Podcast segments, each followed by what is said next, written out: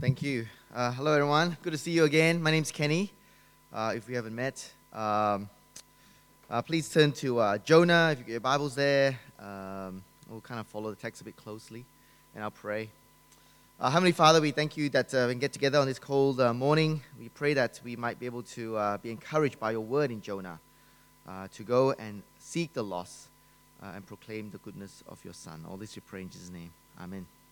Okay, I've got three points uh, today. Jonah repents, uh, Ninevite repents, and God repents. Okay, uh, and uh, um, the fir- I will spend most time on the first point aimed at believers. Second one, and the third shorter point aimed at those still working out whether to trust in God. Um, I don't know if you've seen the movie uh, Sliding Doors. Anyone seen Sliding Doors? It's like, like a Gwyneth Paltrow one. Okay, uh, basically, there's like it's a movie, and you got you got Gwyneth Paltrow in two, two, two as a sort of a parallel timeline, um, and they lead different lives because based on one small decision uh, that she makes, she forgets a file or something, and then from that moment on, the life takes parallel a different journey. Okay, um, life perhaps is is fleeting, and uh, how easily uh, direction of your life changes according to whether you change your mind about something or not. Uh, a couple of years ago, we had the, uh, the Lindt uh, Cafe, the siege, um, and lots of stories came out of that. And one story stands out for me. There's a, there was a, a guy called David Johnson, one of the uh, cafeteria workers who was an employee there. And he was rostered to work that Monday, okay, of, of that faithful Monday. Um, but the thing is, he had done so much work, so much overtime over that weekend uh, that, uh, that uh, he changed his mind about coming in to work on Monday. And so, so he didn't, and he escaped that crisis and potentially saved his life. Uh, he changed his mind. Um, today, we hear another story where changing of mind uh, can save our lives too. We've been reading the last few weeks uh, the book of Jonah. Uh, and uh, Jonah is prophet of God who's been told to preach to the people of Nineveh, uh, but he runs away from that task. Um, in the last chapter, we read that Jonah finally seemingly looks like he repented. Uh, he prays to God for mercy, and in verse 10, God answers. So, um, uh, 2 verse 10. Um, and Lord commanded the fish, and it vomited Jonah onto dry land. And then God repeats his command. Uh, then the word of the Lord came to Jonah a second time Go to the great city of Nineveh and proclaim to it the message I give you. Uh, Jonah obeyed the word of the Lord and went to Nineveh. Now, Nineveh was a large, uh, was a large city. It took three days to go through it. Um, the word comes to Jonah. Proclaim the message, or literally the word that God has given him. Uh, in verse 2, Jonah is told to arise and go. Uh, so he um, uh, literally arose and went. there's no um, obeyed there in the Hebrew. Okay, he just rose and went. Um, he's told to go again to Nineveh. Uh, Nineveh is described as great. Um, it could mean perhaps uh, literally it's sort of great to God. Okay, so it could mean it's, it's a great city to the gods. Uh, lots of temples and uh, you know it's a, it's a very fancy city. Um, perhaps that, or probably it's more great by divi- by um, just a stand, perhaps by the standards of the, the time. It was a really big city. Uh, Nineveh, by all accounts, was an impressive city.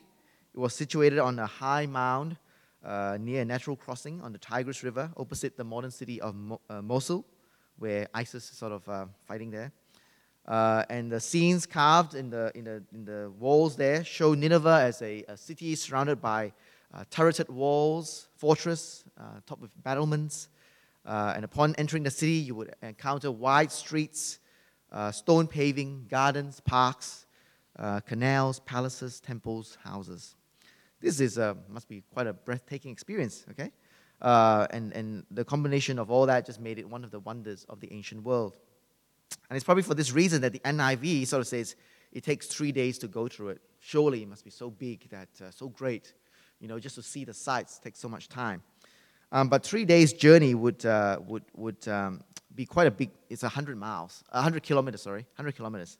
So even by ancient standards, uh, Nineveh, Nineveh wasn't, was big, but, but it wasn't never 100 kilometers a bit. No, no ancient city was that big.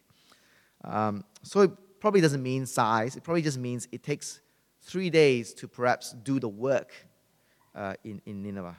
three days to, uh, to see it, to, to find the right people to talk to, three days to do this work of evangelism. So uh, it's like three days to visit Sydney, right? Uh, if you've got a relative or friend that's come to Sydney, what would you do with them? Three days? Well, you know, one day in the city, one day in the beaches, and um, do you take them to Blue Mountains? Is that what you do? Okay, you can take them to Blue Mountains. Okay, yeah, that's another day. Okay, that's three days of that. Uh, some people think that the work of diplomacy to meet the king might take three days. There are, there are introductions that need to be had. You can buy the gifts and all that sort of stuff. And then here's the message that he's, he's to give them. Verse 4 Jonah began by going a day's journey into the city, proclaiming, 40 more days and Nineveh will be overthrown. Uh, and overthrown is um, uh, the, the word that, words that God used for Sodom and Gomorrah back in Genesis 19. Um, same thing. City will be overthrown. And God promises to overthrow cities in the future too. So Matthew 10 talks about whatever town or village you enter, search for some worthy person, stay at their house until you leave. And as you enter the home, give it your greeting. If the home is deserving, leave your, uh, let your peace rest on it. If not, let your peace return to you. If anyone will not welcome you or listen to your words, leave that town, shake the dust off the feet. Truly, I tell you, it will be more bearable for Sodom and Gomorrah on the day of judgment than for that town. Uh, uh, I'll, I'll, jump to 2 Peter 2, verse 6. If he condemns the city of Sodom and Gomorrah by burning them to ashes and made them an example of what's going to, uh, sorry, he uh, condemned the city of Sodom and Gomorrah by burning them down to ashes and made them an example of what is going to happen to the ungodly. This is the fate of cities. Uh, we love cities, they're places to work, and are nice restaurants there, and theater, and shopping, and culture. But God says if they are ungodly, even mighty cities with military strength or financial prowess or architectural marvels, cosmopolitan population uh, will be destroyed. Whether it's Nineveh or Babylon, New York or London, uh, Kuala Lumpur or Sydney. I mean, even in our city, we can't even protect ourselves from gunmen. Uh, we can't protect ourselves from disease or that great uh, storm that came the other day or today's cold, okay, uh, we're definitely vulnerable to God's judgment. But as we look to the message of verse 4 again, a, there appears to be some problems. Firstly, the message is actually, it's, it's, it's not a lot of message there. Um, there's, there's a bit here in the NIV, but in, in, um, uh, uh, but in, uh, in the Hebrew, it's literally just five words repent or be destroyed. That's it, okay? There is no, uh, also, there's no hope. There is no mention of God. There is no introduction like, you know, thus says the Lord. Um, it is very minimalistic. So, how, how are the Ninevites supposed to uh, repent from this? Uh, secondly, 40 days is uh, uh, uh 40 days seems to be a bit out of place as well. In the Bible, 40 days is a long, long time. It takes 40 days to flood the land, 40 days of fasting. Um, so if you got this urgent message but sort of have lots of time, that sort of doesn't quite fit as well. Something is wrong here. Now, we've already been skeptical about Jonah. Uh, the first time he speaks in 1 verse 9, he evades the sailors, a very direct question. Uh, he fails to pray for them. Uh, we hear that uh, he, he um, uh, even, even when he starts to pray in the, in the belly of the fish, he doesn't really say sorry. There doesn't seem to be that repenting aspect of it. Um, and thirdly, we're told that uh, preaching is a three day work, right? Um, you know, it takes three days to go through the city. Uh, but he stopped on the first day. Uh, in a book filled with the number three, in fact, uh, uh, I suspect what's happening is they actually had three days to repent. And in the LXX, the Greek version of the Old Testament, um, they actually changed that 40 days to three days. Okay? So I think it only, it, it, they had three days and Jonah sort of procrastinating, going 40 days, uh, and he wasn't urgent about it. And he stopped working on the first day. Okay? Um, Jonah has not repented. He's procrastinating. He's dragging his feet all the way. He's a reluctant prophet. And so now we have to go back and read that chapter again. So perhaps the, uh, uh, where the, his, the command, arise, go, and, and call to the Ninevites. Um, uh, uh Perhaps that's an instruction again because he, he doesn't want to go, right? Because all the way in the prayer, he's been sort of talking about praying to Jerusalem. And what, what you do after you pray to Jerusalem and uh, God's answer to your prayer is that you go to Jerusalem, you bring your sacrifice there, and you, and, you, and you go to the temple. So I suspect he was heading back to the temple. He wanted to go back to Jerusalem uh, once he was in dry land. And then God's saying, No, no, no. Here's the command again go to Nineveh. And he's giving himself time, this 40 days, uh, when the Ninevites probably do not have that time. He's procrastinating. Uh, you know how it is, you know, when you uh, younger guys here and you study and you sort of go uh, five more minutes of the computer, just five more minutes. I, I'm getting there, and then you walk past the fridge, and then you start to eat uh, because you want to use your time wisely. You eat in front of the TV so that you can parallel process things. Then you sharpen your pencils, and then mom says, uh, "Anyone want to come to the shops with me?" And you jump up and say, "Yes, I want to help you." And anything as long as you do not have to study 40 more days, please. Uh, or house chores, you know, over, uh, you know, supposed to fix that leaky roof or clean that garage. And he's going, no, uh, yeah, next month, 40 days, okay? Uh, just like Jonah, we can also procrastinate in telling people about Jesus. We drag our feet as though it's the worst thing to do. Uh, it might be because of fear, fear of rejection, fear of what other people might do. Uh, but remember from chapter 1, uh, our God, Yahweh, is the God of land, sea, and heavens. There is nothing that is out of his control that he does not, uh, does not see. Fear God. There is no one else to fear. Or perhaps it is just procrastination, just laziness. Uh, 40, we want to wait 40 more days. I'll do it when, when, when the time is right. Uh, we do want to do it in our hearts, but not yet. Um, perhaps you thought of friends that you would really like to invite to church or to the next uh, function that you really like to have a conversation with, but not yet. I'm waiting for the right time. But friends, when's that time going to come? Okay, uh, Judgment Day is anytime soon.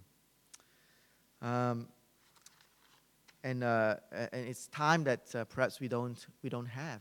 Because even if you can get your act together, it still takes t- a little bit of time. There's three days' work involved um, to tell people about Jesus. We have to put in the uh, metaphorical three days of work. Um, let us not give up when we've only done one. It takes time to cultivate relationships. It takes time to build genuine trust. It takes time to invite them to friends, and it gives you know you got to give them notice. It, you know they have to prepare themselves and organize their schedule.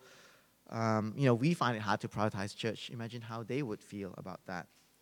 And so they're not going to just act just based on one invite we have to keep inviting them over and over and over again.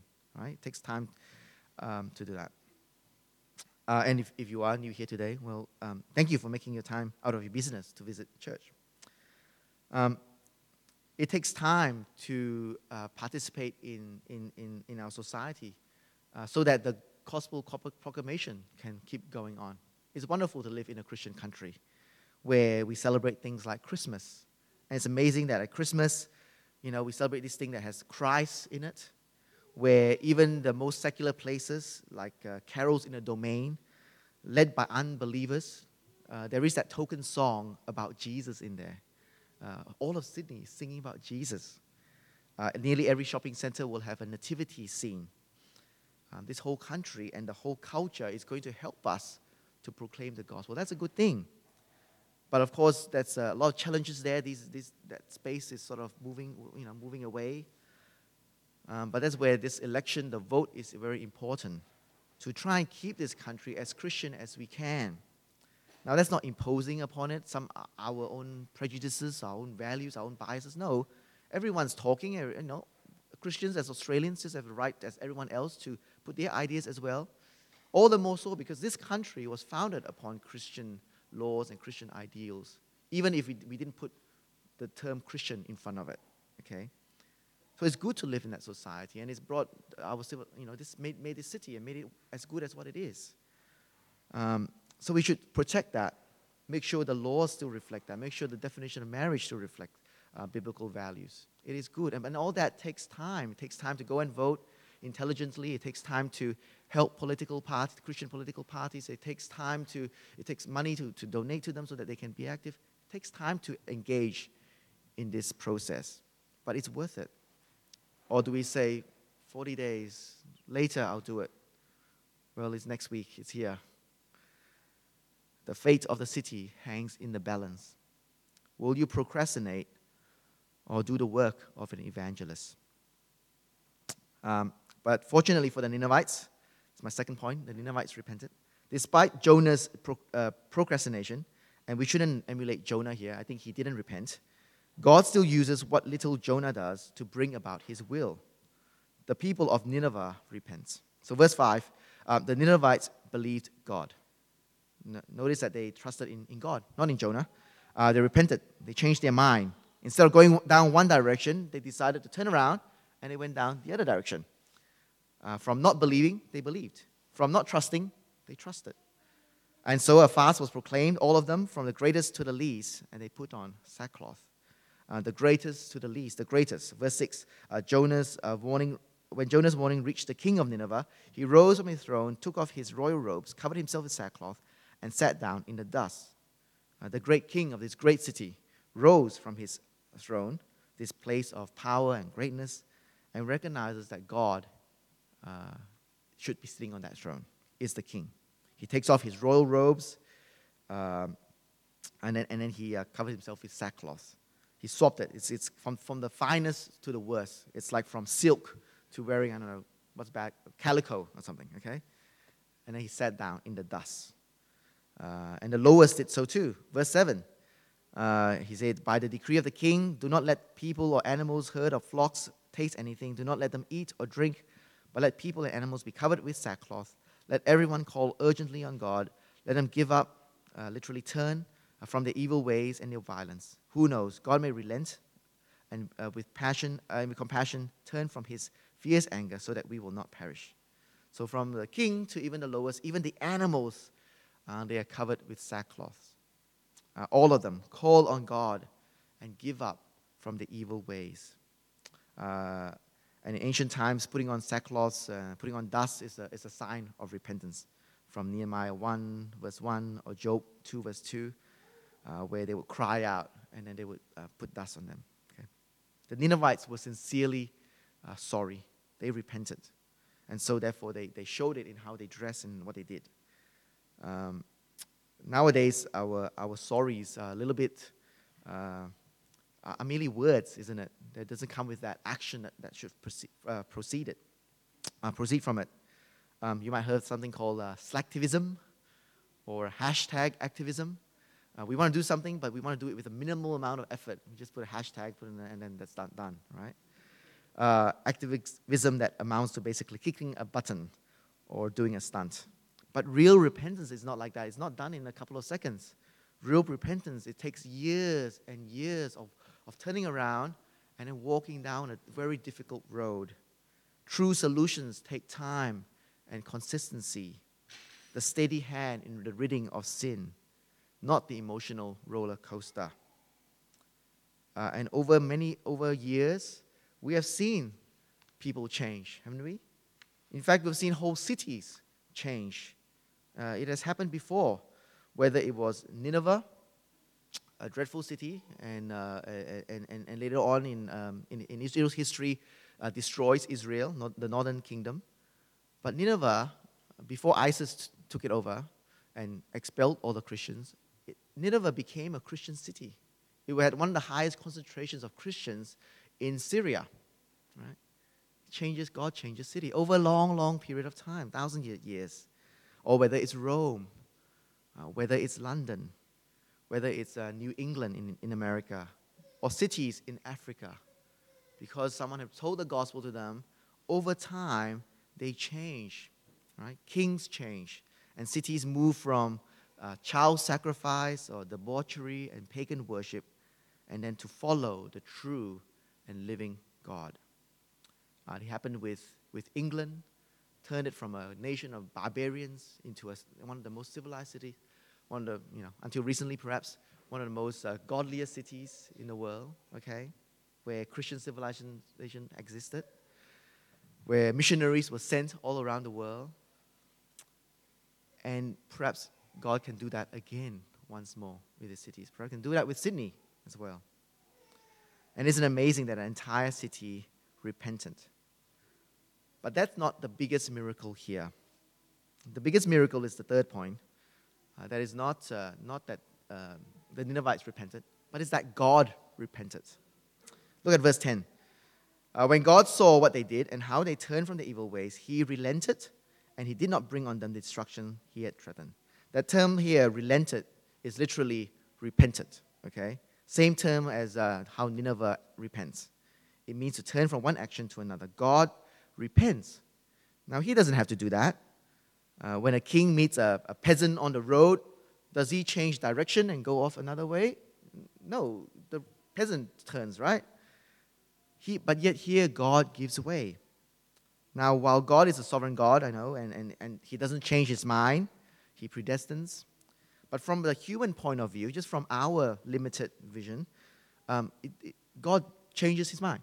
Um, this is His promise. Uh, for example, Jeremiah 18, He would say, if, uh, if at any time I announce that a nation or kingdom is to be uprooted, torn down, or destroyed, and if that nation I, I warn repents of its evil, then I will relent and not inflict on it the disaster that I had planned. Uh, God says He will forgive, He will change His mind about us. He will show compassion. Now, maybe uh, we've done something bad, maybe you've done something bad, really bad, and, and based on what you did, uh, you don't think anyone can forgive you. None of those friends who could forgive you. And based on what you did, perhaps you can't even forgive you. And in fact, no God can forgive you. It is that terrible. But God here promises grace.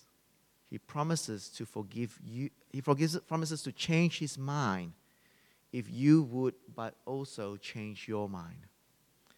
And he's able to do this not because he's fickle, but because his son, his one and only son, his son that came into the world 2,000 years ago, uh, his son died for your sins. And so he can say that unforgivable sin that you did, I have paid for it, and you can now go free. So, friends, repent and turn from your evil ways. And who knows? Uh, and it's not like uh, the Ninevites only knew partially, who says, who knows, God may yet relent, you know, may yet re- re- repent. But we know in this, light of the, in this side of the cross, God will repent and with compassion turn from his fierce anger so that we will not perish. All Christians have this assurance of salvation, assurance of forgiveness. Uh, Jesus has ensured that that will happen. And so, with Romans 10, verse 9, we can all declare if you declare with your mouth, Jesus is Lord, and believe in your heart that God raised him from the dead, you will be saved. You will be saved.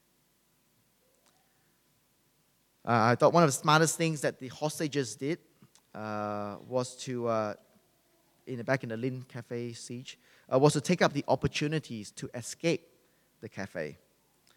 Uh, the, one of the first people to escape was a, a couple uh, of people who were walking to the toilets. Um, and, uh, and, and I don't know how they did it, but because he had to, I guess because he had to look after the main group, the, the terrorists, uh, he let them go off by themselves to the toilet, thinking the doors were secure. But they walked on the way back from the toilets, and they noticed there was a green button. You know those green buttons, uh, those after hours buttons that you press? Well, they saw that emergency after hour button, and on one of those unsupervised walks to the toilets, they pressed it. And behold, the sliding door. there was a sliding door and opened. And they ran for their lives. In their minds, they knew they would be dead if they stayed. The gunman had threatened something. He threatened that he had a bomb. Who knows what was going on? And so they took the opportunity, saw that green, green button, and they pressed it and ran for their lives. They turned to God. Uh, they turned, and so were saved. Uh, it was a sliding doors moment, right? Friends, we all have walked far away from God and have gotten ourselves into a mess, but we can change our minds and return to God. Uh, and He promises to change His mind. And so, if you haven't returned to God, perhaps today is a good time to do so. Life is fleeting. Make peace with your Maker before it's too late. Let me pray. Our Heavenly Father, we thank you for that promise to us that if we confess with our mouth that Jesus is Lord and believe in our hearts that God raised him from the dead, we will be saved. Father, we thank you for the assurance of salvation. We pray that, uh, that all of us will continue to believe that um, and that we can share this message uh, to the world. Uh, all this we pray in Jesus' name. Amen.